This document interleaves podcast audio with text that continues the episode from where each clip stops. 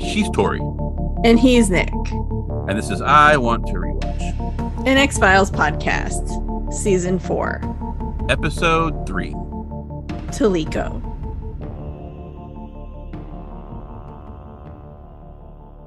In this episode, after a black man is found dead with his skin turned white by what the CDC believes is an unknown pathogen, Scully is asked to look into it. Mulder joins Scully, but he begins to think there's no disease at all. Rather, there's a monster from African folklore sucking the melanin out of its victims. Ooh, Yeah. okay. This episode is a Monster of the Week episode and originally aired on Friday, October 18th, 1996. It was filmed in British Columbia, Canada, and it was written by Howard Gordon and directed by James Charleston. So then we get a legend that says May 17th, 1996. And we see passengers aboard a plane in flight. And they're sleeping and chatting, hanging out, right? And then one man on the plane is reading what looks like some sort of reparations agreement. It is in Francais. And he rubs his eyes and then he gets up to head towards the bathrooms at the back. And we see this like red eye with like a pale face watching from behind a curtain or something. And then the man, like two of the bathrooms are occupied, and then there's one that's open. So he goes inside, he takes off his glasses and he sets them by the sink and he splashes some water on his face. And then he hears like a little weird noise and he looks up and he's like, ah!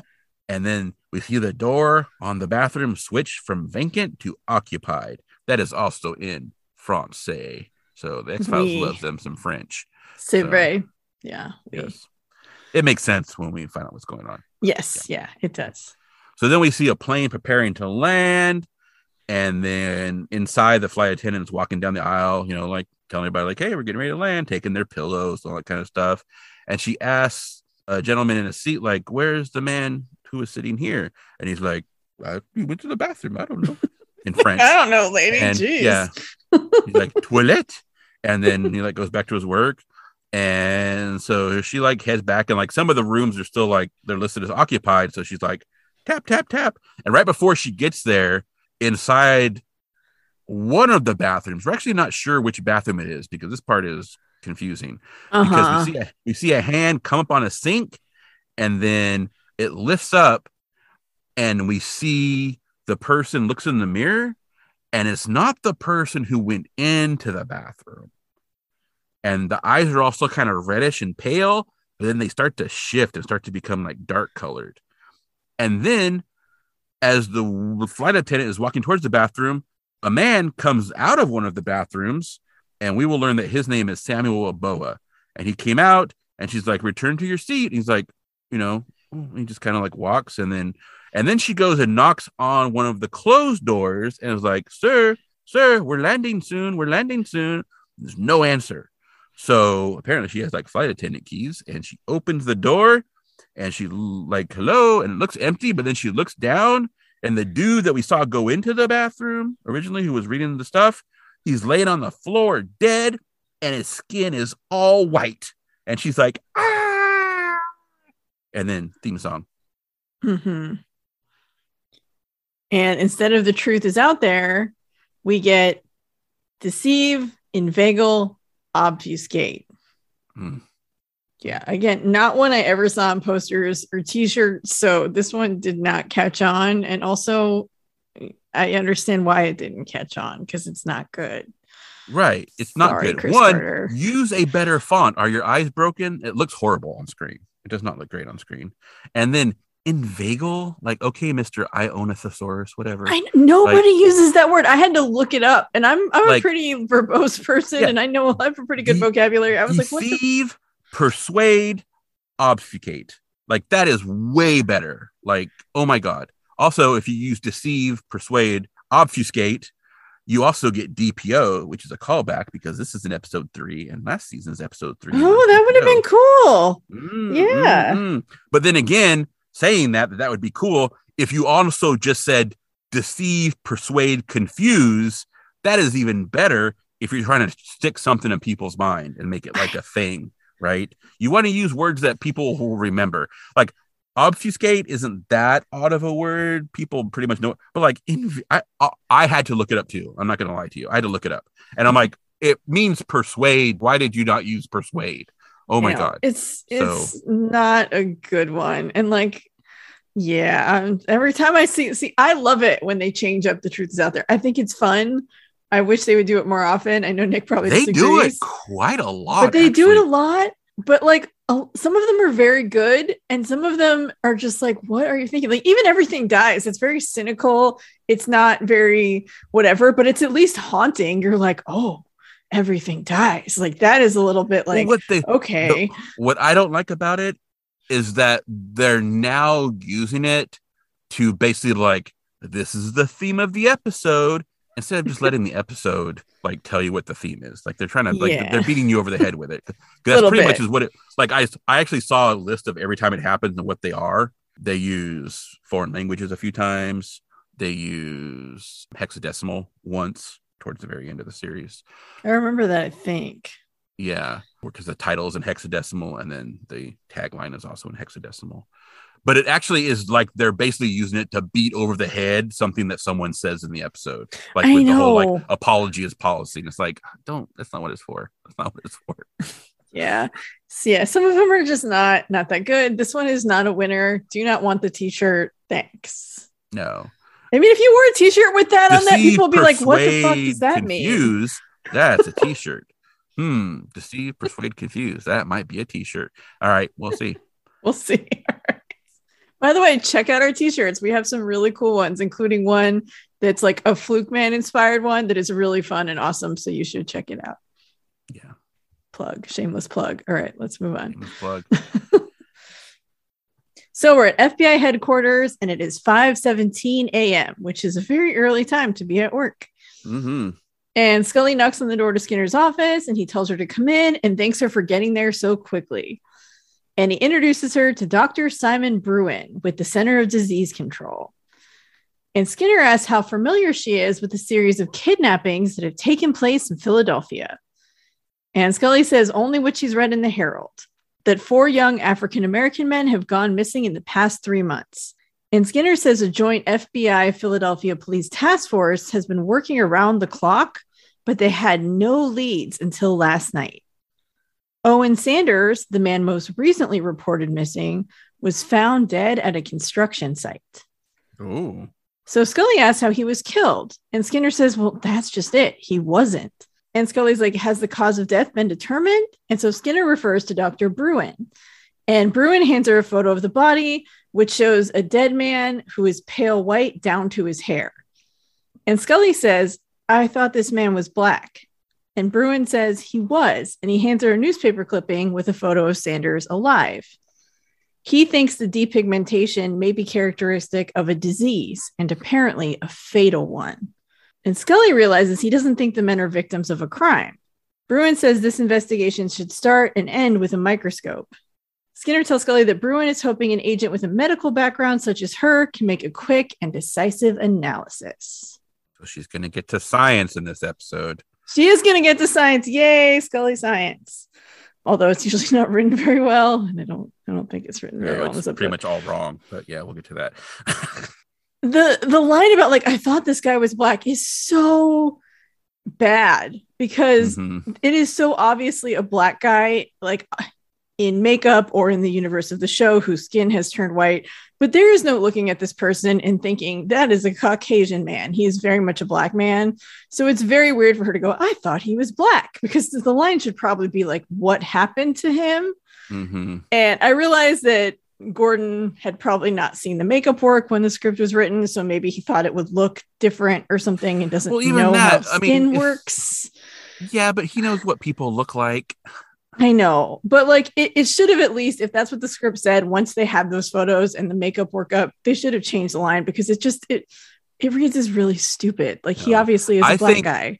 I think it's intentional for that. She says that. I think he did that on purpose because what I think they're trying to do is they're trying to have Scully do that thing that was a thing for a long time and still is with some people where they think saying I don't see color is a good thing and it makes you like you know i don't see prejudice i don't see color like if my if your skin was white how would i ever know you had an african origin and like all people are the same to me and it's like a super bad look to do that like i think that's Yeah, what they're trying to don't- I don't think that that's what they're trying to do. They might, maybe. I mean, it's possible. I think it's more that they just weren't weren't thinking. Like I don't know. well okay we, I we'll agree know. on that we'll agree on that but I mean, I don't know. That is possible that maybe that's what they're trying to do. I honestly, I really think maybe Gordon wrote it and wasn't thinking about what a black person would look like with their skin bleached, and then i don't know we're gonna find out when the photo comes up, they Yeah. they're writing this as a let's talk about race episode so i don't know I just that seems a little it's yeah, it's possible that you're right on, and that's exactly what their intention was. That was, don't- I, will know. admit, I did that for a while because I thought that was a way that you can Oh say, yeah, like, I'm not prejudiced. I don't in see the color. '90s, that was very But big, right? Like that, that- was yeah. sort of the thing. Like, But when oh, I you don't think about color. what that really means, is that you are not seeing someone as an actual person and all of their lived Mhm. experiences and realizing that, yes, the color of someone's skin does play a role in how they are treated in society. And to say you don't see that is to say, basically, I'm wiping away all your lived experience and just treating you as a blank slate, which is not Yeah. cool. and So- who you are and your culture and all that stuff. Yeah, it's a really Yeah. terrible thing to say. It was very prevalent in the 90s, though. A lot Mhm. of people who were quote unquote, I mean, we wouldn't have called it woke back then, right? Yeah. Um, but people who were trying to be progressive would say that because they thought that it was well meaning and they didn't understand the harm that it caused. Now we know better. We. Yeah. learn, you know, we learn as we grow. so I kind of think that's what they were doing. Yeah, and it's think they were entirely trying to do that. possible because again, in the 90s, that was a very common, common tack to take. Yeah. Dr. Bruin is played by Bob Morrisey, who will play a different doctor in one more episode of The X Files, and he'll appear in two episodes of Millennium as two different characters. He's also been on episodes of Buffy the Vampire Slayer, Angel, Roswell, Northern Exposure, That 70s Show, and The West Wing, among others. Hmm. He's been Was that 70 show shot in Vancouver? Do you know? I don't know where it was shot, actually. Okay. Because I know a lot of times when we're when they're when we're listening to all the stuff, like everything is like it that was shot in Vancouver. That was shot in Yeah. Vancouver. That's why you're in all these shows because they're all shot in Vancouver. I actually Yeah. don't know where that 70 show was shot. I don't know. I mean, I know actors a lot of times, obviously, if they live in Vancouver, they'll be on all the shows, but some people move around or they travel for yeah, I mean obviously too. they fly. So, Yeah, I mean obviously like Yeah. David Duchovny and Gillian Anderson did not live in Vancouver. mhm. That'll become a thing later. So um, yeah. yes, it will. There was also a thing with Project Runway for a while. I think they moved to LA because the host like didn't want to keep Oh. going to New York, and then they moved it back to New York. And I think that's also happened with other just other shows because people get tired Oh, yeah. of the commute. I've heard, and so, I've definitely heard the whole New York, LA thing because that cause that used to be the thing was LA and New York were the big places before Vancouver was Mhm. a thing. So yeah. So then FBI pathology lab, 7:25 a.m. And Scully is standing over Sanders' body, and he's laying on a slab, and she is dictating in her, her recorder the case number and Owen's details. And she notes the total lack of pigment in the skin, hair, and eyes and the bleaching of the eyes in particular suggests a violent reaction to a vector or virus of some kind.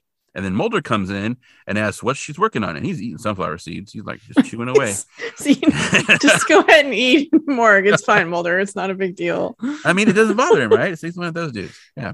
So, although he has in the past been like, "Ooh," when she's working on bodies, I guess she hasn't. and also contamination is just a thing. But yeah, That's that true. too. I, I I was thinking that because they're worrying about this might be some like you know some some virus, and she is not. She's just wearing like she's got like a head thing on and just like gloves and like a you know a scrub jacket, but she's not like all protected. Like if it might be like a virus or something, she's not like got like a face shield or anything like that or goggles. Yeah, she doesn't have a mask or anything. Yeah. yeah. So I was kind of thinking that, but I was like, oh, well, I don't know. Anyway, I don't know how they would treat that, but yeah. But Mulder comes in, and so she tells him about Owen Sanders and that she has been asked to determine what leached the pigment from his body by the CDC.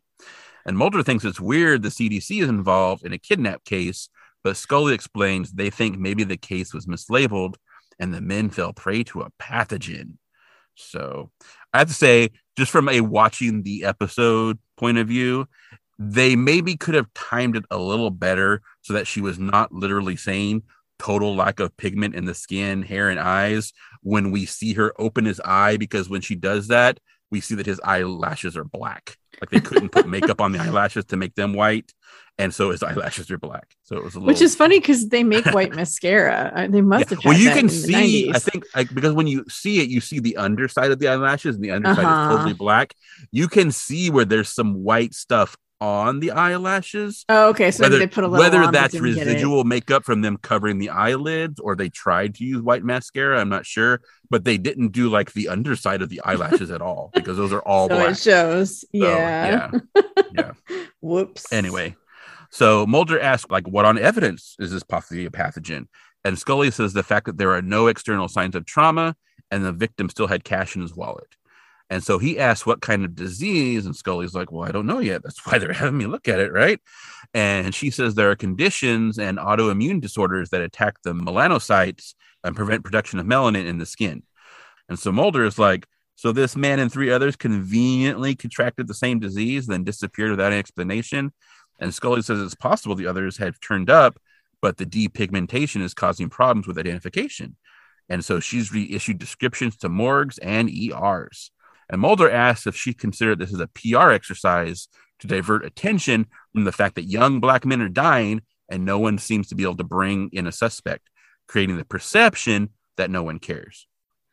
And Scully tells him everything is not a labyrinth of a dark conspiracy, and not everyone is plotting to deceive, inveigle, and obfuscate. They said the thing. She said the thing. She did. And it's not surprising that she's the one who says it, honestly. oh, poor So- Scully. Mulder. Howard. I No, don't like does how not, Howard, Howard Gordon does not write a good Scully. he does. Sadly, a lot of people don't write a good Scully, which is why I have a thing about Scully. Because again, Scully's not a real person; she's just written, and I so a lot of people don't write her well. And so, anyway, but so he like here we he like totally he's like oh biting down on a sunflower seed, and she sighs, and then he asks if she pulled any forensic evidence from the body, and she tells him there's hair, skin, and fiber behind him on the counter.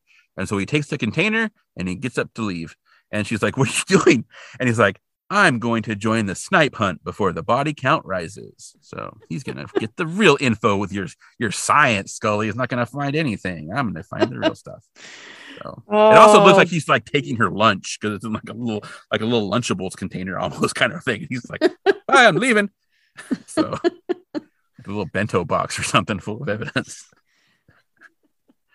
I mean, I don't know how they collect evidence in morgues for autopsies, so that may be the right plastic container. But yeah, I have some containers that look exactly like that that are for food, so it's kind of funny. But yeah, I mean, why wouldn't you, right? If those, like they exist, why would you have to buy special fancy ones? That like all you gotta do is put a lid on it, it's fine.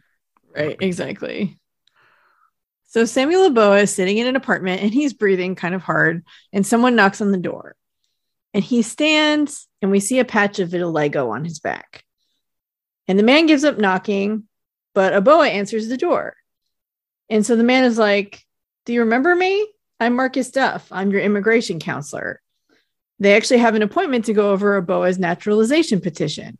So Aboa invites him in and shuts the door. Inside, the apartment is very dark. So Duff is like, "Oh, we could use some light. Maybe open a window because the curtains are totally shut too. So, Mhm. like, it's just pitch black, dark. Almost like he might be a vampire and can't have sunlight. I mean, maybe, but he does kind of turn on a lamp. So, I guess that will have to do. And Duff tells him to have a seat because the paperwork is complicated. So, Aboa sits down next to him, and Duff is like, Are you okay? You look a little ill. And Aboa just says, No. And Duff tells him that he knows this process is hard and lonely, but once Aboa is a citizen, Duff can help him bring over everyone he loves. And Aboa just says, Thank you. He's just he's not very talkative. No, he's not. Duff is played by Carl Lumbly, who recently played Isaiah Bradley in The Falcon and the Winter Soldier. He's also appeared on Cagney and Lacey. 109 episodes of Cagney and Lacey. Yeah. So and LA Law and Supergirl. Additionally, he's done a lot of voice work, including on Static Shock, Batman Beyond, and several Justice League cartoons. yeah, he's J'onn J'onzz, the Martian Manhunter on the Justice League cartoons. And actually, I found out so every DC cartoon, like Static Shock, and stuff, he's played J'onn J'onzz, the Martian Manhunter. He's also done like other voices, but in the live Supergirl series, he actually played another Martian, but it was a different. It's a it's a John. So I can't remember what the first name is, but he actually does a live action like Martian as well, playing the John. Oh, we nice. That same, we get that same voice. He was also Mantis in the short-lived TV series Mantis, and then he played Marcus Dixon in 105 episodes of Alias. So again, Okay. he's probably like a main character. Side note on Mantis. So Mantis, it only had one season. It was kind of like an early superhero show on Fox, and actually aired right before the X Files from August 26, 1994 to March 3rd, 1995. So Oh, cool. but interestingly, David Nutter, Rob Bowman, and Kim Manners all directed episodes of Mantis. Oh, cool. Dave Nutter directed one, Rob Bowman directed two, and Kim Manners directed four. There are only 22 episodes, and only 20 were shown on air. The other two didn't get shown on air, but they are available like on the DVD, stuff like that. Mark Sheppard also was in an episode. oh, So- cool. Yay, Crowley. Yeah. Again, the series only lasted one season. It was at the time, it might be, I don't know. I didn't I didn't check this far. It had like a TV movie, which was like the pilot in January of 94. And then it came back in August of 94 as a series, right? So it was kind of one of those things like they did a TV movie, which they don't really do that much anymore. Now it's just like like X-Files just had like a pilot, right?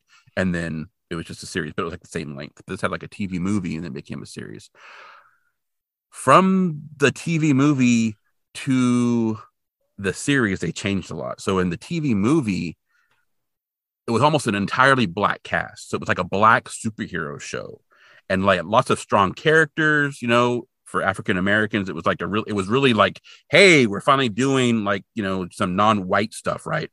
Really good show. A lot of people loved it.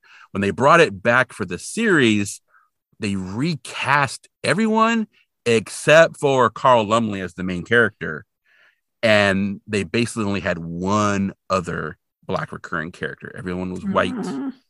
and they kind of changed everything. They even kind of changed like the the premise is is that he's a scientist and he was there was a protest and he was trying to save a child and a police sniper shot him in the, in the back, paralyzed him. So he's in a wheelchair. So he develops this exosuit, right? And he like sues the police and all this kind of stuff. And it's like there's this wide corruption against like the black community. And it's like he's kind of like a like a local dude, almost like a daredevil kind of guy. Like he fights for the community and fights against like prejudice against the black community and all that kind of stuff. So it was very, it was very like wow, like maybe it would be a good show. But then when they made it into a TV series, it was just like you're gonna fight like the villain of the week kind of thing, and so it kind of just like Mm. sucked all the it kind of sucked all that out, and people just kind of like didn't like the biggest complaint you'll hear about the series is that man, if it had been like the pilot, this would have been a this series would have been fantastic. But as it is, they're like, yeah, of course that got canceled because you guys took all the good stuff out of it. Yeah. It's too bad. I remember I remember seeing it. I don't know if I saw the pilot or if I just saw a couple episodes, but it looked good at the time. And there was a lot of press about at the time because, and probably about the pilot because of the whole like, you know, like black superhero and like strong black cast and all that kind of stuff, which, you know, is something that we've talked about in X Files, how is not really a thing that usually happens very often. So, No. or when it does, it's like, and we're gonna have black people, and everyone's gonna be black in this episode, like Fresh Bones, or like this episode, and then otherwise, it's usually not that many people. So, Yeah. or if we or have, let's have a strong Chinese character, but everyone's gonna because we're in Chinatown, and then no one we're not gonna have any more Chinese characters. so yeah. Anyway, but I recognized him right away, and then when I clicked it, I was like, oh my god, he was Mantis, and then also okay. the fact that he was when I saw your like Batman Beyond stuff, I was like, oh, I wonder what voices he did, and then I was like, oh my god, he's J'onn J'onzz, the Martian Manhunter, because John John has a very distinctive voice, and then when I the episode two, I was like, oh, yep, boom, that's it. So Yeah. And also like just Isaiah Bradley, that's really recent because Falcon and Winter Soldier like was yeah, I haven't Last seen year, that yet, so I haven't seen and that yet. he's so, very, very good in that too. So yeah. Yeah. But I also found it interesting that he's played like in almost all the DC stuff. He's either playing J'onn J'onzz or he's playing like a relative of J'onn J'onzz because it's like someone Johns, like he's playing a Martian character, whether it's a voice work or actual live action work. He's playing like a different version of like a Martian Manhunter kind of thing. yeah, I that thought is that was kind of interesting.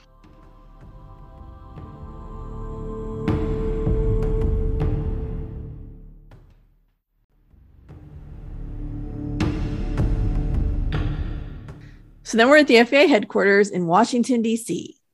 And Mulder walks into Pendrell's work area and he thanks him for turning around the analysis on such short notice. Pendrell! Yeah. And Pendrell like is like, should we wait for Scully? Because he like Scully. It's cute. But Mulder tells him that she's not coming. She had a date. And Pendrell looks really disappointed to hear that. But Mulder's like, it's with a dead man. She's doing an autopsy. And then Mulder asks what he found. And Pendrell says he found asbestos, some plant matter, nothing much of note until he found this. And he hands Mulder a sample container. Mulder holds it up and says it looks like a thorn. And Pendrell tells him that it's a seed of Adenia volkensii. It's a rare species of night blooming passion flower indigenous only to certain parts of West Africa. And Mulder wonders how it traveled 5,000 miles around the world to end up on Owen Sanders. Yeah. Everyone knows I'm not a fan of Scully. And so right here, I was like, can we just like, can Scully be the Psi Lab person?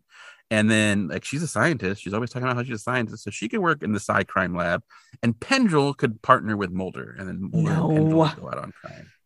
I would not like that. I like Pendrell, but I like Mulder and Scully working together. I think they've got a good dynamic. Surprisingly, I had not realized Pendrell is not much taller than Scully. He's kind of Yeah. short. Short. Maybe that's I wonder of why he likes her. He's like, well, she's shorter than me. maybe. So I also wonder maybe if that's behind the scenes magic where maybe David Duchovny. I know I know David Duchovny is like six feet tall, but I do also wonder if Pendrell is really that short or if they had David Duchovny up on something so that he is because I'm the star and so I have to be bigger than all the other men except for Skinner because Skinner will kick my ass. But it. Pendrell's probably just short. He's a short redheaded Yeah. guy. He's very yeah. I mean, not all redhead dudes are short, but yeah, I don't know. No, just- but I- he is short and yeah. redheaded. I'm not saying those things Yeah. are correlated. I'm just saying he Yeah. is. Those I've just never noticed his height really before because usually he's sitting down. And then when we when we last saw him, we actually get to wear a suit when Scully was doing all that tagging stuff in Herrenvolk. He was actually standing away from her. And so Mhm. we pan across to him and then we pan back to her. So you can't really get a height gauge. Mhm. So I I guess when we do see him sometimes when they're walking in, he is really pretty with Scully. Although sometimes Scully and Mulder are also really close in height until you see them together, like in long shots when they can't have her standing on something. So Mhm. when they're having conversations, the height differences obviously decrease because they need to have them in frame. So right. So know. she stands Yeah, on he- the little box You probably, I mean, shorter dudes are fine. It's not like you know. Yeah. yeah.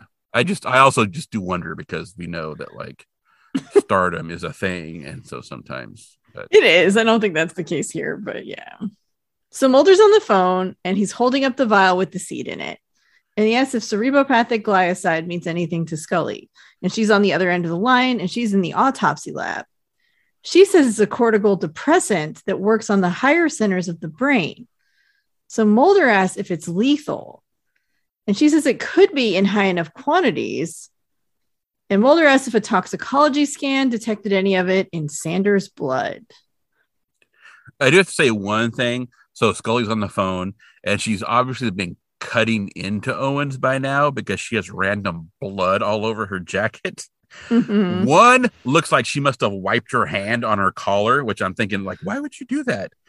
But she has another one that's like, it looks like obviously like if you like if blood's like shot out at you and left like a streak. And I'm like, do dead bodies do that? Do like blood just like shoot out of them like that? It's kind of. I mean, I think, if you poke like, them in the wrong way, probably. Yeah. I- it, it just seemed funny because she's got like random blood all over her. And I'm like, I don't know that like if you're like doing like a like you know, I'm thinking like from a from a baking perspective because that's where I come from. Like you know, you you try and stay clean. Like sometimes you can't, but like you're not just like randomly like wiping chocolate all over yourself. And she's got like or at least you smears on her. shouldn't be. Yeah. Yeah. So it's just kind of funny that she just has like, nope, I've been cutting, so we need some random blood on her jacket. I thought that was funny. So Yeah. So Scully tells him that the tox screen was clean, but she thinks she found something that might explain the depigmentation. His pituitary gland was necrotized, and the pituitary gland controls production of melanin. Mulder asks if that means she found evidence that a disease was the cause of death. Scully says she's identified the effect, she's still looking for the cause. He tells her to call when she finds anything out. And so she's like, Well, where are you? And he says he's off to water the seeds of doubt because Mulder always has to be vague and cryptic. He hangs up and we see that he's actually in an airport. And then he hands a flight attendant a ticket and he boards a plane. So who knows where he's going? who knows Mulder? He's sneaky. So we're gonna find out where he's going because he is going to the United Nations building in New York, New York. Because then we see Marita Covarrubias is leaving a building and someone is following her. And she like is looking back, because someone's following her, and it's dark. And then we find out that well, we can tell that it's Mulder because we can see like his silhouette and his poofy hair. And he calls her name and she's like, Who are you? What are you doing here? And then says, Me, Agent Mulder. And he apologizes for frightening her and said that he thought she might be able to help him. And he tells her about the missing men, one of whom was found dead. And he shows her the vial with the plant seed. And he asks if she can find anything about the case or the seed, meaning the the case of the crime, not like the thing the seed is in. And she tells him that thousands of species cross onto U.S. soil every day undetected. And Mulder asks if she can help him, and she says she can't. But then he stops her and he says, can't or won't. And then he says that if you say there's nothing there, I'll drop it and walk away. And then that's the end of the scene. So, yeah. They just have a little exchange. He flew all that way. I guess it's not that far. Where's the United Nations? It's in New York, right? So it's not. Yeah, it's in New York. Yeah. I mean, it said okay. United Nations building, New York. New it York. even says New so, York. Yeah. I'm paying attention. so then we see a young black man, and we'll find out his name is Alfred Kittle, and he's sitting at a bus stop. And he gets up and he kind of looks down the street, like checking his watch because he's waiting for the bus, right? And then as he's walking back to the bus stop, he's like, ah, like something hits him in the back of the neck. And he like, ah, and he pulls it out, and it looks at first you might have thought like it was a little micro dart or something, but it actually looks exactly like one of the seeds that Mulder had in the vial. And he looks at it and he's like, What the like what the hell? And he's like looking across the street like to see where it came from, who shot him. But then his vision starts to get blurry. And he's like, Whoa. And then he kind of like has to sit down. Like he kind of like he actually kind of like falls back like onto the bench of the mm-hmm. bus stop. Mm-hmm. And he's just like sitting there, kind of like almost catatonic. And then the bus like is coming down and we hear it.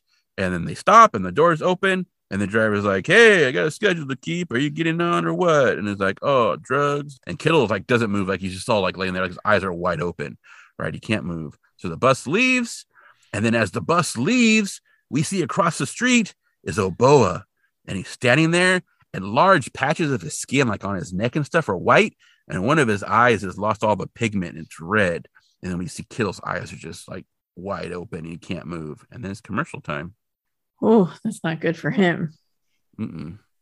Kittle is played by Dexter Bell, who looks super familiar to me. It turns out he was in an episode of Psych as well as Psych the movie. So I've probably seen That's him. That's why he looks familiar that. to you. Yep, 100%. He's also appeared on Arrow, Smallville, and Supergirl, among others. Yes, and this episode was actually his first role in film and TV. He's technically uncredited as far as the episode goes, but obviously, you know, internet they can tell you who's in yeah. Stuff, so yeah. So later, Scully is talking to the bus driver at the crime scene, and he tells her that Kittle stared at him with these glassy eyes. And so she asks if he looked sick, and the bus driver confirms that he did. He tells her that he asked Kittle if he needed help, but Kittle didn't respond, which of course we saw was not what happened, right? The bus yeah, driver he also like, was like, he's like, make sure you put down in there that I had a schedule to keep. So he's, he's trying to cover his ass. Yeah, so. he's very much trying to cover his ass. And Scully's like, well, did you see anyone else in the area? And he says no. So Mulder pulls up to the crime scene and he asks what's happening. And Scully tells him that 17 year old Alfred Kittle is missing. His mother called it in at three in the morning. Mulder asks how she knows he's missing. And Scully tells him that Kittle works at a fast food place down the street and takes this bus every night. They found his knapsack on the bench at the bus stop, and police are canvassing the area. The bus driver says Kittle was disoriented and non responsive. Could be some kind of pre symptomatic dementia. And Mulder says, or a reaction to a powerful cortical depressant.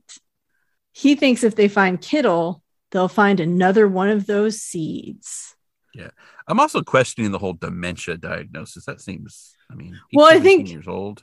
It's a pre-symptomatic dementia, so it's not like the kind of dementia you get as an old person. It's like a kind of dementia you get with illness, not necessarily a permanent dementia, but like a temporary mental dementia.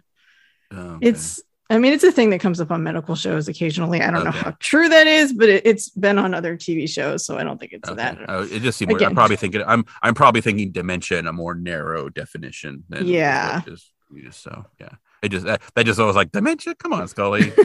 Yeah, I I don't mean- think it means like the kind that you get when you're old and start to fade. It's it's more like Okay. a specific yeah. symptom. Okay. So Scully asks why he's so sure, and he hands her a manila envelope and tells her a week before the first person was reported missing, the New York Port Authority filed it with the FAA. So Scully opens the envelope. Inside is a report that includes a photo of the man dead on the plane from the opening. Mulder says this dead man wasn't an albino either, and he was found dead on a charter flight from Burkina Faso in West Africa. The embassy demanded his body be returned before an autopsy could be performed. Scully notes the report lists the cause of death as undetermined. And Mulder says, yeah, but not necessarily unknown.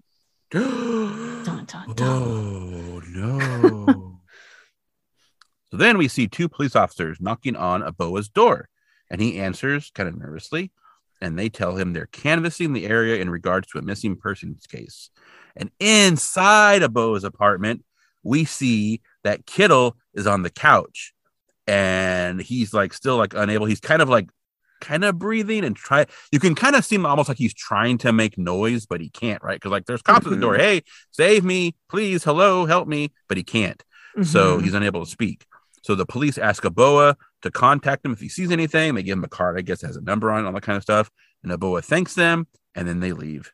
And then we see that Kittle has kind of like a tear running down his cheek. And then Oboa stands in front of Kittle and he opens his mouth super wide and tilts his head back and pulls out this long, like plant like object from his throat. Ooh.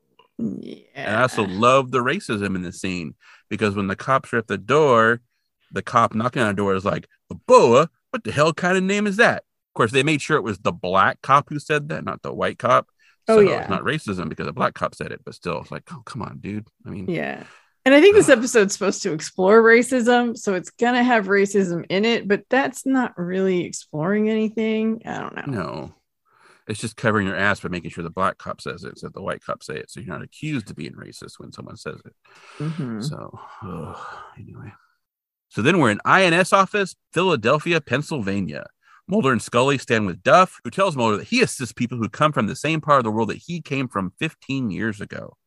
And Mulder hands him a manifest and says they're looking for someone who came in recently on a flight from Burkina Faso. Mulder wants him to cross reference the manifest with anyone who's applied for permanent resident status or a work visa in the last three months. Duff tells him he's a social worker, not a police officer, and it's not his job to chase down people who enter the country illegally. But Scully tells him they're investigating a possible health crisis. And I'm like, you're FBI. All the records of that are on computers. You could have done all that cross referencing like in the time it took you to talk to Duff. Like you didn't need to have Duff do it. Yeah, but that's a boring scene, right? To have them on a computer instead of talking to this guy who we know has a connection. They have Scully on guy. computers doing stuff all the time, finding multiple pictures of Jeremiah Smith and just Look, stop trying to take Carl Lumbly's lines away, okay? I know.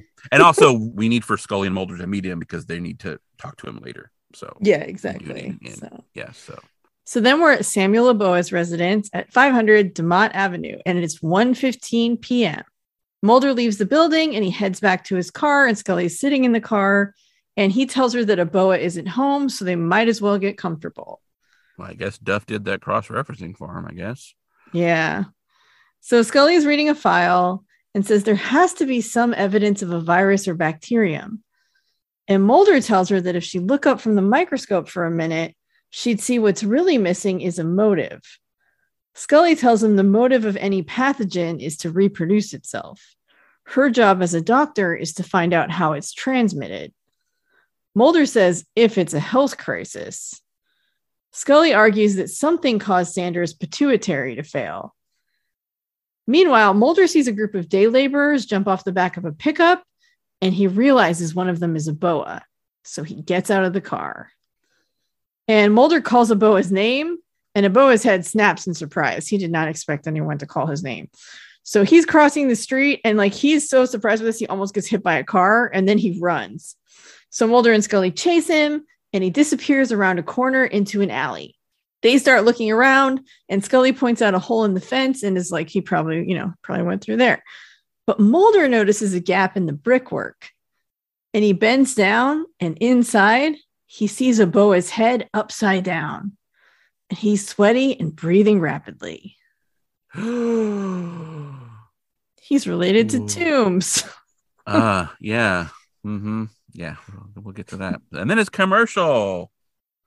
So, because shocking. How is how did he get in that small hole?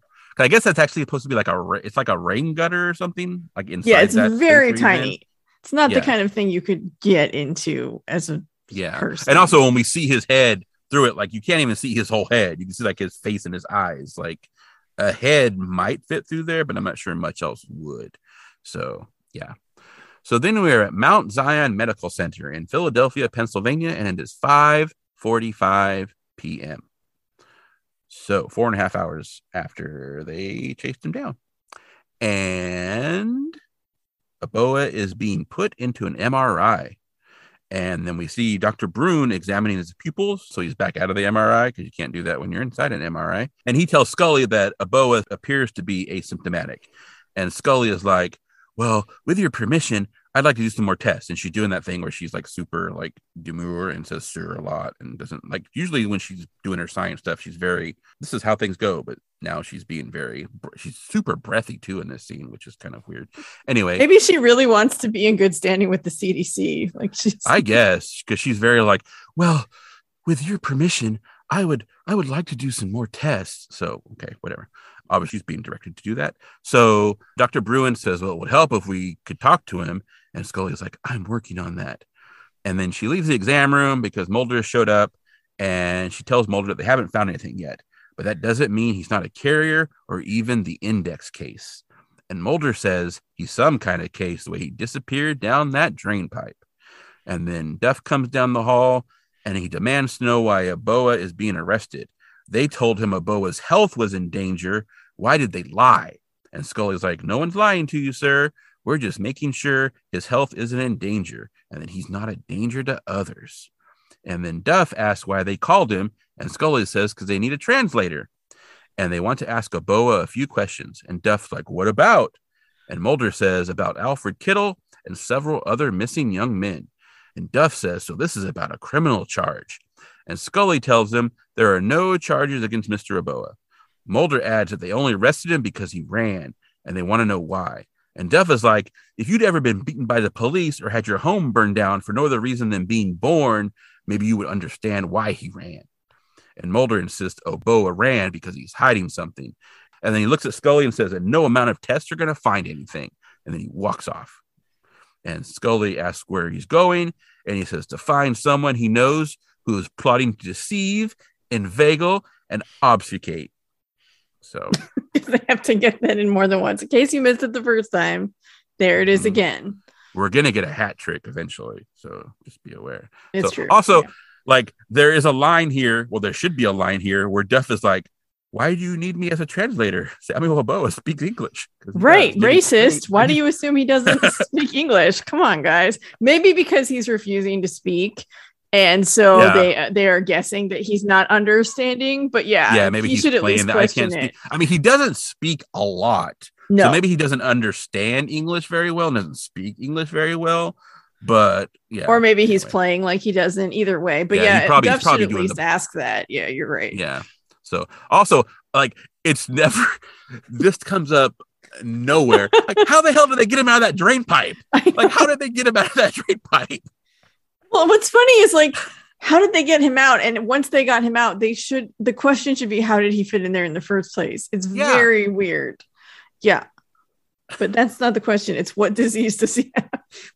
He's like Tooms. I'm telling you. All right. Anyway, He's like Tooms. That's the problem. He's like, he's very much the whole episode is like a squeeze. but just not as good. Anyway, sorry, sorry, Howard Gordon. This is not my favorite of. Well, this is how I was looking.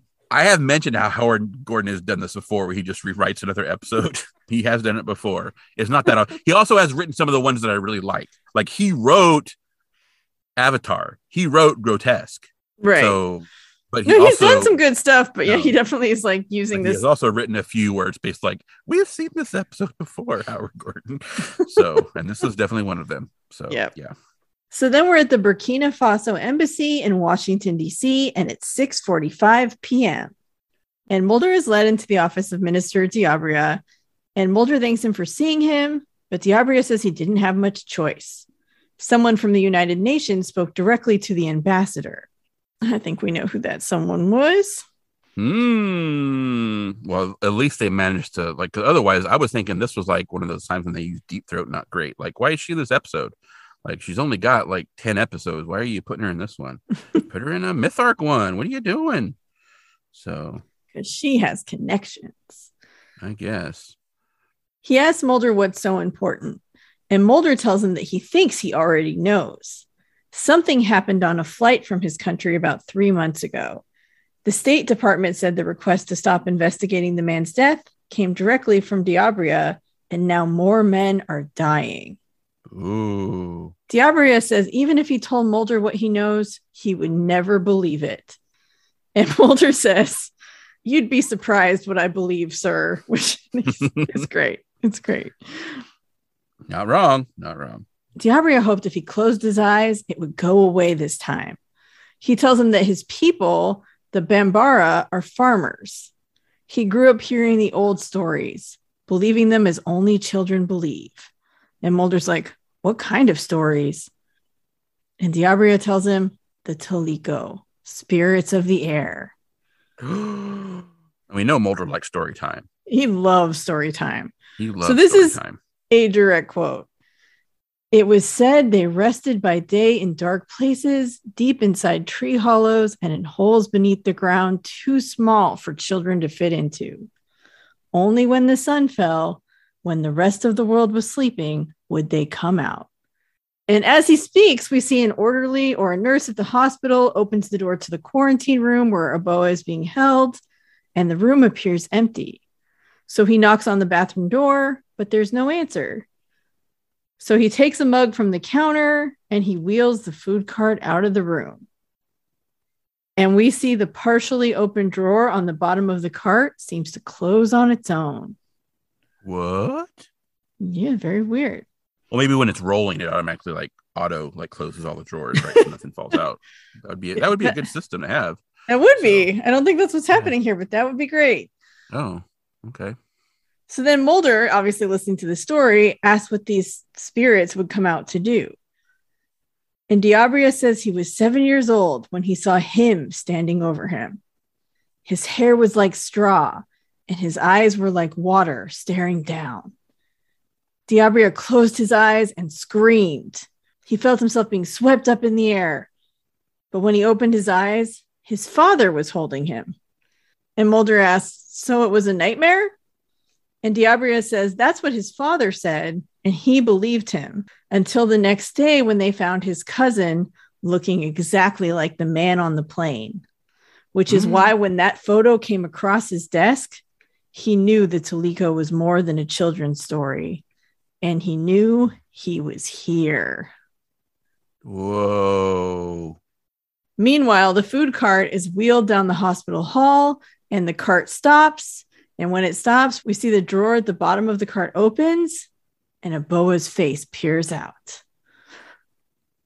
Creepy. Very I'm pretty sure that's animatronics too, because there's no way for a whole head to fit in that drawer. Oh, yeah. see the eyes moving around. And not only that, but the angle of it makes no physical sense. Like there's Yeah. no way you like could be in there of and his have head your head at chopped that off angle. if he was in there.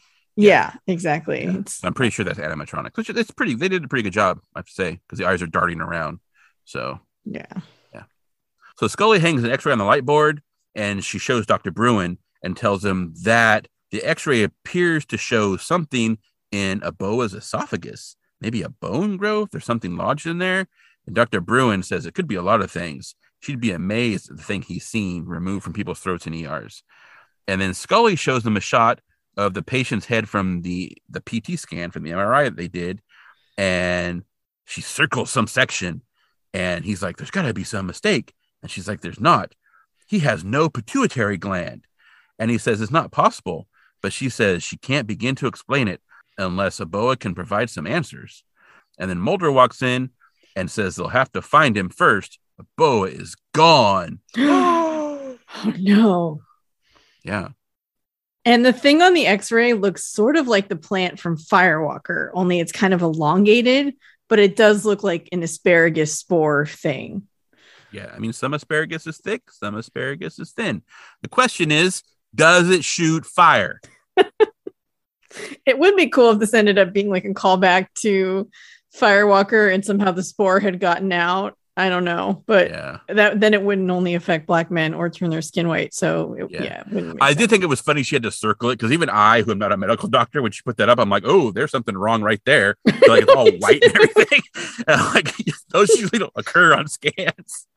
So, but uh, yeah, Well, maybe Dr. Bruin has been out of the the the actual medical practice for a long time. He doesn't remember what the human body looks like. because when she circled it, he's like, there must be some mistake. But yeah, I thought that was funny. So Duff is walking to his car in a parking garage, and we see a black hand with patches of white skin grab a column, and it's like across the garage, kind of like behind a pillar, watching him. Oh, And Duff opens his car door, and he sees a face reflected in the side mirror, and it startles him. So he jumps and he turns around, but then he realizes it's Aboa, and he's like, "You scared me," but Aboa doesn't say anything. And Duff is like, They let you out of the hospital? And Aboa smiles and he says, Yes. And Duff asks if he wanted to see him about something. And like he doesn't really answer. He's like, Well, do you need a ride home? We can talk on the way. So Duff gets in the car, and Aboa, in addition to having a white patch on the back of his neck, seems to be holding some kind of stick like object behind his back. and Not good. then it's commercial, and they they rushed right through this fade out to commercial. I don't know if maybe like it's almost like jump cut, honestly, to go to commercial. Uh, I mean, they ran long a little bit somewhere else. I didn't realize that commercial breaks were so like strict, but they like just like it's like we see it, it's all boom, black, and then the music all and then just like ends. And you're like, whoa, that was really fast. So yeah, it looks like he might be holding the thing that they saw in the X-ray in his throat, and that we saw him pull out of his throat when he was going to get Kittle. So, so then we see Mulder bent down studying the food cart in the hospital, and he says that it was the getaway vehicle. And Scully hangs up the phone and says that it was Philadelphia PD. They found Marcus Duff's car abandoned with the keys in the ignition, and the engine is still hot. So then we see Duff, and he's lying on the ground, and he's sweaty and shaking like Kittle was earlier, like he can't move. And we see Aboa standing over him, and he pulls out this like spike tipped rod from like a almost like a sheath that is it's almost like a piece of bamboo, sort of. It's kind of ribbed a little bit like a piece of bamboo. But he pulls it out and he takes it and he puts the spike right up Duff's nose, Oh, I know. Oh, but going into his brain. Oh. And then a radio crackles and a police officer walks down the alley and he's flashing his light. And of course, the place that's a they are going overboard on the set decoration that this part of Philadelphia is not in great shape, man. Everything is like like it's like a war zone in some places. Like the, it's rough, right?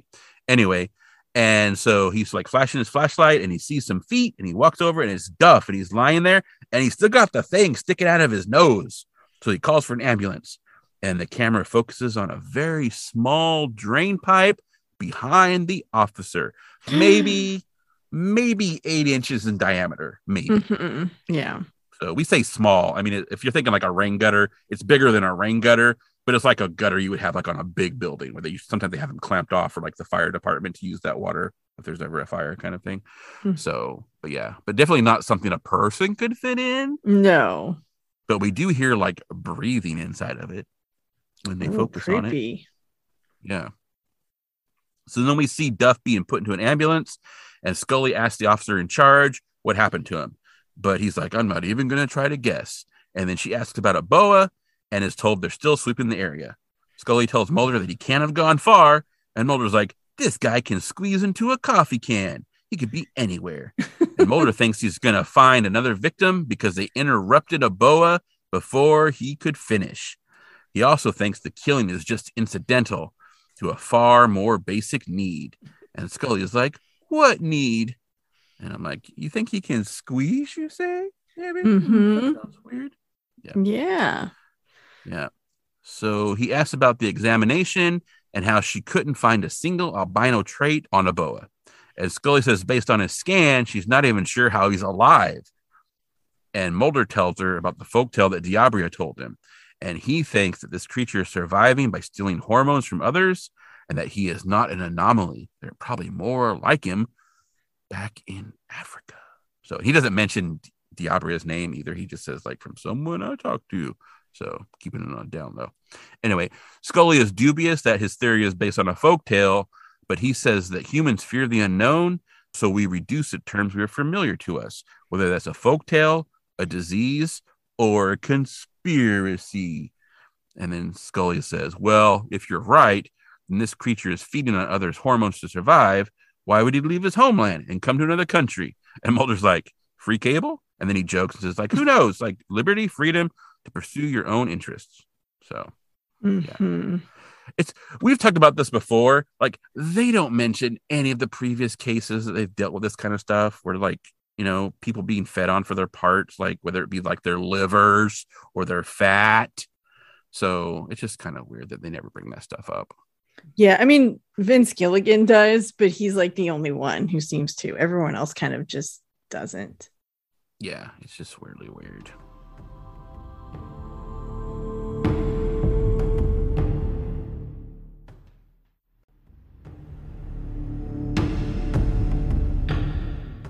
So they arrive at a demolition site in Mulder parks. Scully asks why they're there. And he tells her that Pendrell found asbestos fibers on Sanders' body. And asbestos is removed from old buildings before they're torn down. Because it's incredibly toxic and has to be removed very carefully by people in hazmat suits. Don't mess around with asbestos. Anyway, the asbestos had to come from somewhere. So Mulder breaks a board off the entrance and they go inside. Mulder opens an inner door and he goes into this other section with his flashlight and he's looking around and he sees a ladder. So he climbs it. And in the dark, we see a pale faced, red eyed figure watching him. So Mulder reaches the top and something strikes him in the neck. And then we see Aboa, who was the pale faced, red eyed figure, lower a blowgun from his lips. And Mulder Ooh. touches the wound and blood appears on his fingers. And then his vision starts to blur. So he calls for Scully and she's downstairs. So she calls up to him and she's not really sure where he is.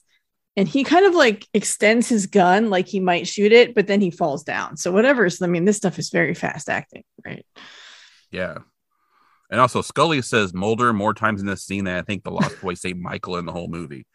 So just like, She does say it a lot. Mulder, Mulder. She's, she's trying to uh, Marco Polo, but he's not Is she answering. What is she doing? it's not working. She does find the ladder and she climbs up, and Mulder's flashlight is lying on the ground at the other end of the platform. She sees an opening to a duct of some sort, and she shines her light in and then crawls inside. And she crawls under a vent, and we see Aboa watching her through the vent. And she gets further in and she sees another body, all bleached white in a jumpsuit.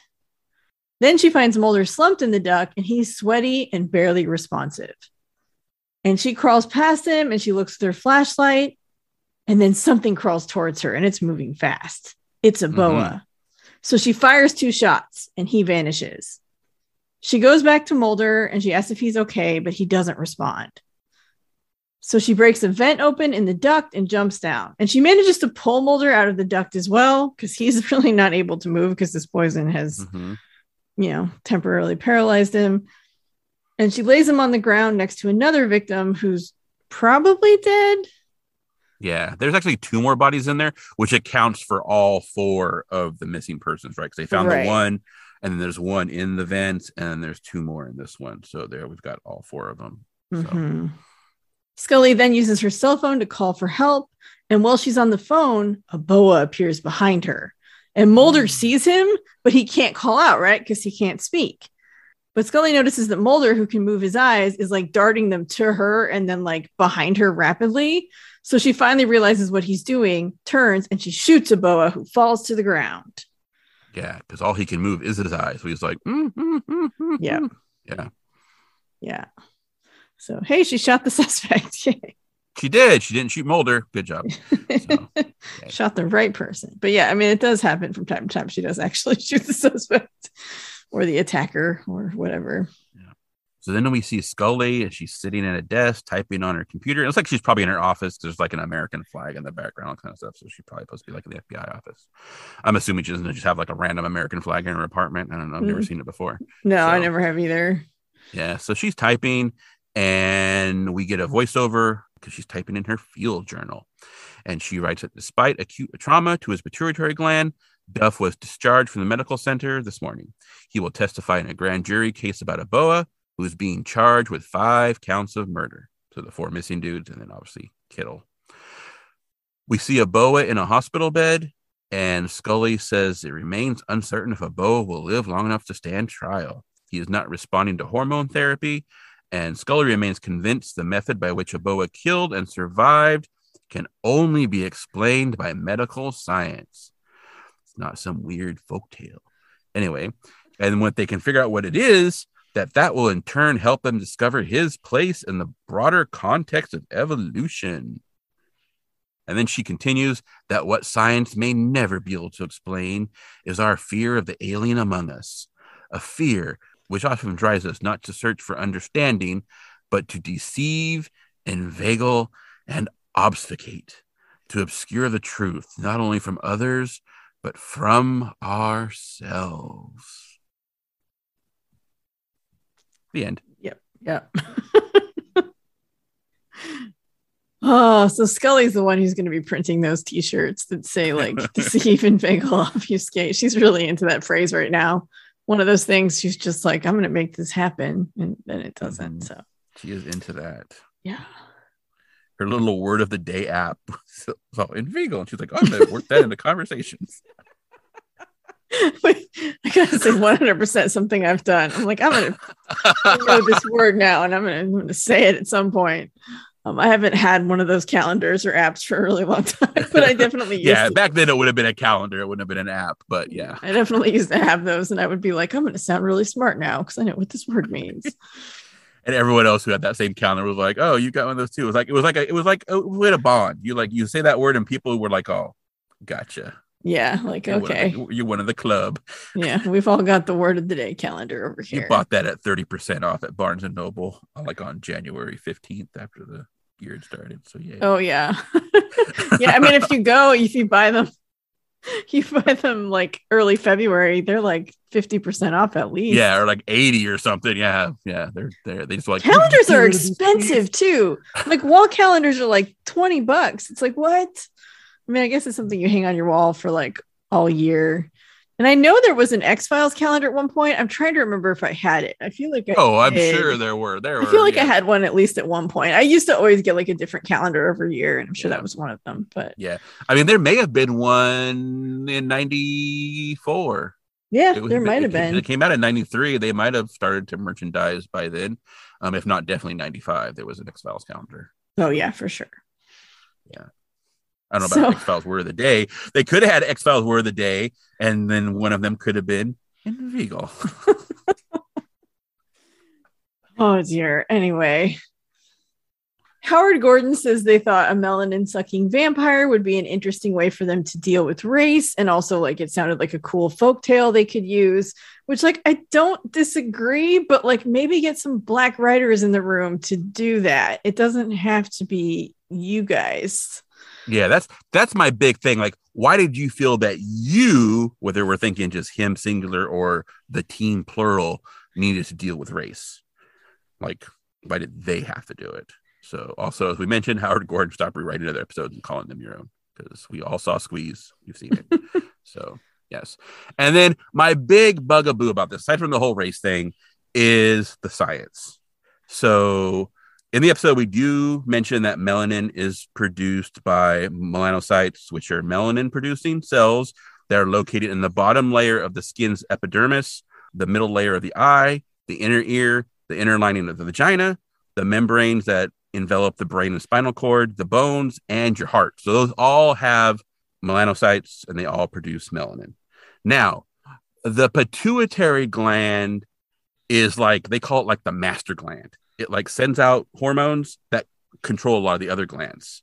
So it does control the production of melanin. So it talks to the melanocytes to like how much melanin you should produce. And also it's affected by, you know, sunlight, right? Because obviously sunlight is a big thing with melanin.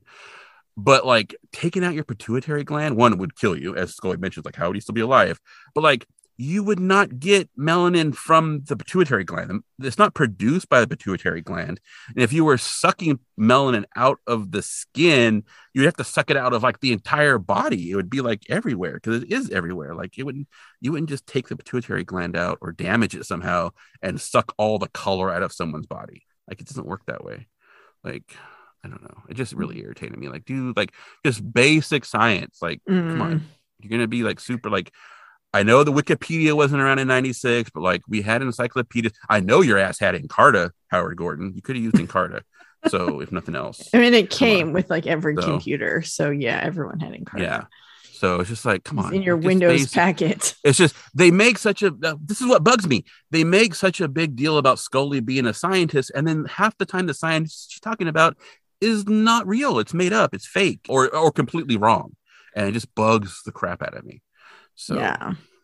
And I don't mind them bending science in some cases. Like I'm not a scientist, so to me, like a lot of this stuff, I'm like, okay, if you say so, like it doesn't pop me out of an episode generally. But this episode is just not good anyway. And so no, it's just it's just it's just another layer of like it's just another good. layer of like, okay, it's yeah. not well done. The whole thing. Yeah. Like I get what they were trying to do and like they're trying to be sympathetic to immigrants who come to this country. There's another episode later this season that's similar in that respect. And Howard Gordon wrote Fresh Bones, right? Which I'm like that one handled stuff really good. That one, yeah, flipped because we thought that we thought that one was going to be gross. I know, actually... and this one it just it doesn't handle it well, but it doesn't handle anything well. Like the whole episode, like I don't know. It just feels very weird because it's like yeah. I get that they're looking for a disease and Mulder thinks it's this folklore thing, but the way they discover it is weird. And then like no one really talks about like Mulder mentions how he can squeeze into a coffee can, but that's not presented as like the weird part of this, which like mm-hmm. would be the weirdest thing. And then there's the asparagus monster in his chest, and there's just a lot going on. yeah. Very- well, I think the asparagus monster is that tube that he keeps the spike in. I think that's what it's supposed to be. So I think it's almost like he's a circus freak. Like that isn't something because oh. he, he does pull it. At first, I thought it was something that was coming out of his throat but he does completely remove it from his throat when he's in the apartment with Kittle. So I think that's where he just keeps his little spike thing. So, and it also may double as a blow dart pipe thing. I'm not sure if it's like the same thing that he's using to like shoot the seeds at people. That I don't know. It could yeah. be. He wouldn't, have to, he wouldn't have to carry multiple things, or maybe like maybe it's all super cool and like unscrews like some like techno thing and like you know yeah you unscrew it's... part of it and it's a dart and then yeah I don't know yeah but this episode was just weird. It wasn't super fun to watch. It wasn't, it was just kind of like, what's happening? Okay, wait, what's happening? Like you mentioned, the cold open part was really confusing. I had to watch that like five or six times because I was confused about like who went into the bathroom and then who came out. Mm-hmm. Like it was very confusing to me because I was like, wait, that's not the guy who went in, but like, where's it? Just I don't yeah, know the way it, it was done was almost like he was in a different bathroom and then went through like a vent or something in right, the ceiling which I guess makes sense bathroom. when we know he can do that, but like we don't know that at the first. Yeah. yeah. we don't know that to start, so it's just very weird. And you're like, wait, what? What importance is that guy? Where did he come from? But then they find the dead guy, and you're like, wait, what happened? Like, yeah, it's very mm-hmm. confusing. yeah, because when he looks in the mirror, he's obviously in the bathroom with the dead guy because the glasses are still on the counter. Right but then he comes out of the other bathroom. Yeah. so, so, it's, it's like, just very like, yeah. yeah. I had to watch it like five or six times and I still was like, wait, what happened? And then once you see more, you're like, oh, okay, I get that this guy can move through vents, but like it's just really yeah. weird. We yeah, didn't get any of that cool like screws coming off vents action to show us where the guy's coming from or going to, you know what I mean? Yeah. But yeah, there's the racial stuff. There's the this is squeeze and then there's just the science thing. Like there's like there's like at least three layers of this tiramisu. They're like, nope, don't don't work. Nope. And it's just Yeah. not very, it's not like a super fun episode. Like if it had been bad, but like entertaining, you know, might be a little and the better. it's makeup is not. bad. On top of Oh, that, the makeup is terrible. Yeah, no, I mean it looks awful. It doesn't look. It looks like these guys like fell into like a bag of like flour or something. yeah, it's like it's like white pancake makeup. And then is it Owens? Is that the name of the first one that they actually find when Scully's doing the autopsy?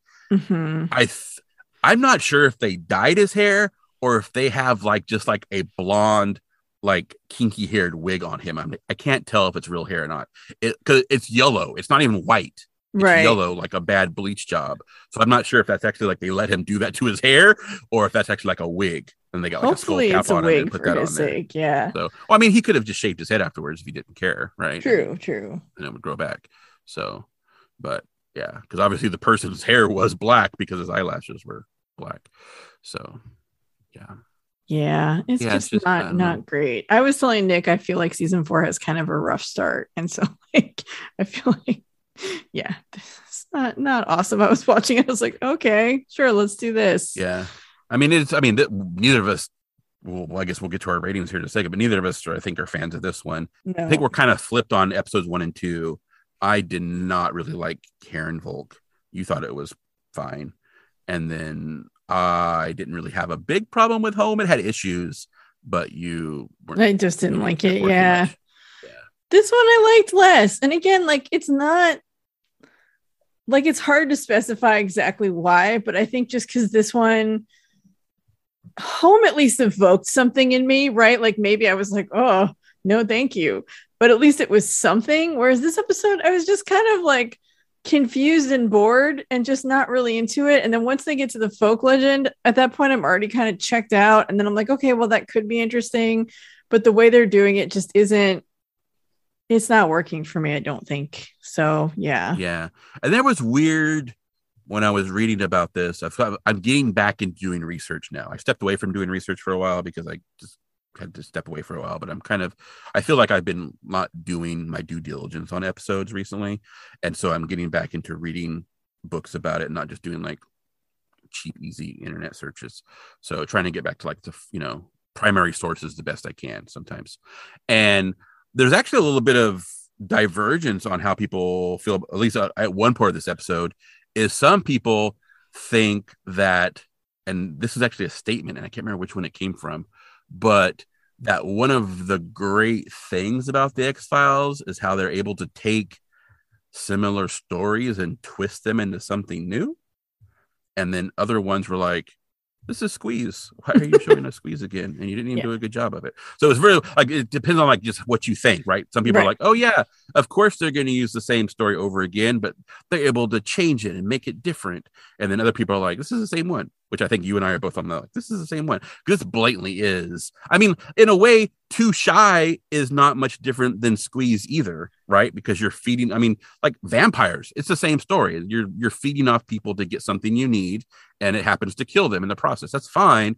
But like there are so many like squeeze things, even the acting of the way he talks, like maybe it's supposed to be that he doesn't speak English very well and he's an immigrant, and so he doesn't speak a lot, but also the way he intones his words, it's totally like Tooms.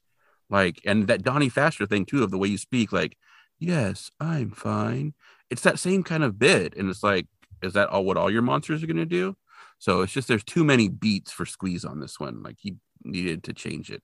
I think they, like you said, the folktale stuff could have been interesting if, depending on how they'd worked it, but it's just it's, they just Mhm. slapped it on squeeze and made it something Yeah. different. And I think you and I have actually talked about episodes where like, oh, this is kind of a retread, but they did it well.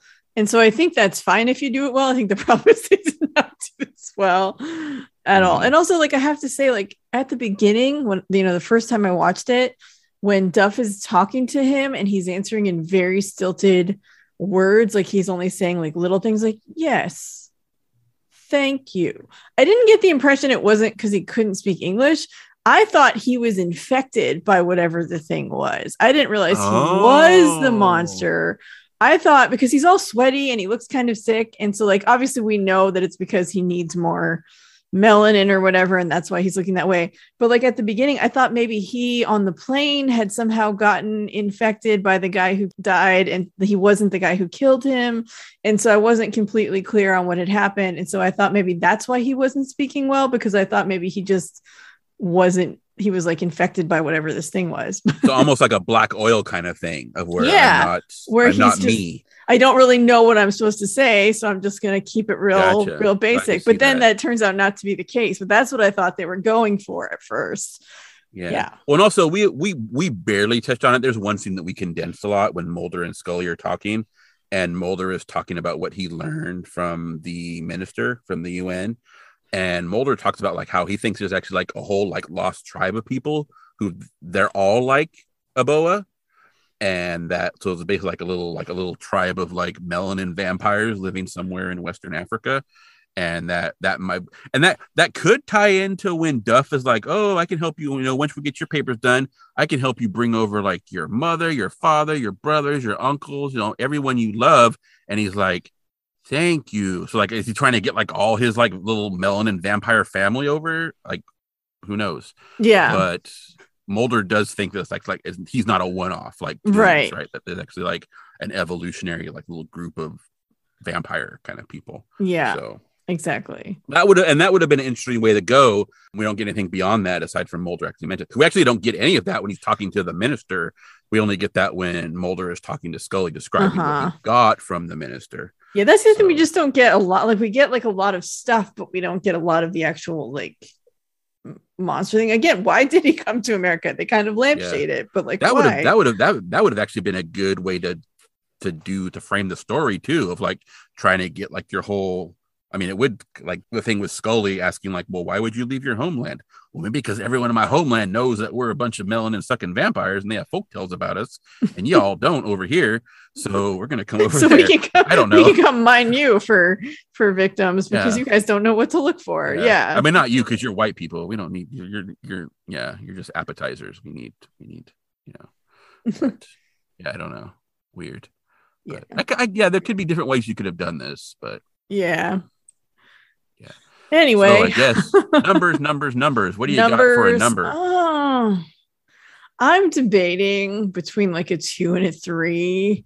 Ooh. I don't think it's egregious enough to get a two because it's not. Okay. It's just yeah. I'm gonna give it a three. Okay, I would say you said you liked it less than home, and you gave I home did. a four. So I did like it less yeah. than again. It just it, it's one thing to evoke a like reaction, but like at least it's getting a reaction. This really just didn't get a lot of reaction for me. I was just kind of bored. So yeah, three. Okay. Um. Hmm. That might three. I was thinking four, maybe, but now I'm kind of looking at older episodes. Hmm. Hmm. Ah, I'll go with a. Th- th- I'll go with a three also. Okay. I, I I think I feel less uncomfortable going with three than I do going with four, Okay. based on previous episodes that I have rated, both three and four. Yeah. I think maybe it falls more into the three category than the four category. So Yeah, that makes sense. wow, double threes. Whoo, that's Yeah. never happened. That has never happened, I don't think. Um yeah, I will need to go back and look at that. So put a pin in that for later. But yeah. All right. Well, that was Teliko. That was So- The one thing I didn't do, I was talking about how I'm feeling like I'm going trying to do more research, and then I realized I never looked to see if this is actually a, a real like folktale or mythology from West Africa. I think I mean, so. I think there there are there are vampire stories from around the world, right? And this is sort of a vampire story, basically. Mhm. So I think Howard Gordon mentioned that. Yeah, I think so. I think like they had heard the story and thought it was a good Okay. folktale to use, but I'm not 100% sure. I might. how accurate it is to what like the name might be real, but like how accurate it is to Oh, what yeah. Yeah, it might be is, totally like, different than what the actual the legend Jersey is. Devil. Probably not Yeah. that egregious, but yeah. So yeah, exactly. Yeah. Okay. All right. Well, I think that's it. Got anything else? I don't. That's it. That's all I have. That's it. All right. Well, make sure to join us next week and uh, we'll talk to you then. Yep. Bye bye. Bye. I Want to Rewatch is hosted by Tori and Nick and recorded in collaboration with Black Cat and Orange Tuxedo Studios. That's right. We made this. We also make a Patreon only X Files adjacent podcast that you should definitely check out. And you can use the link tree in our show notes to do that. But whatever you do, be sure to join us next time as we try to figure out If, the, truth, is still out there.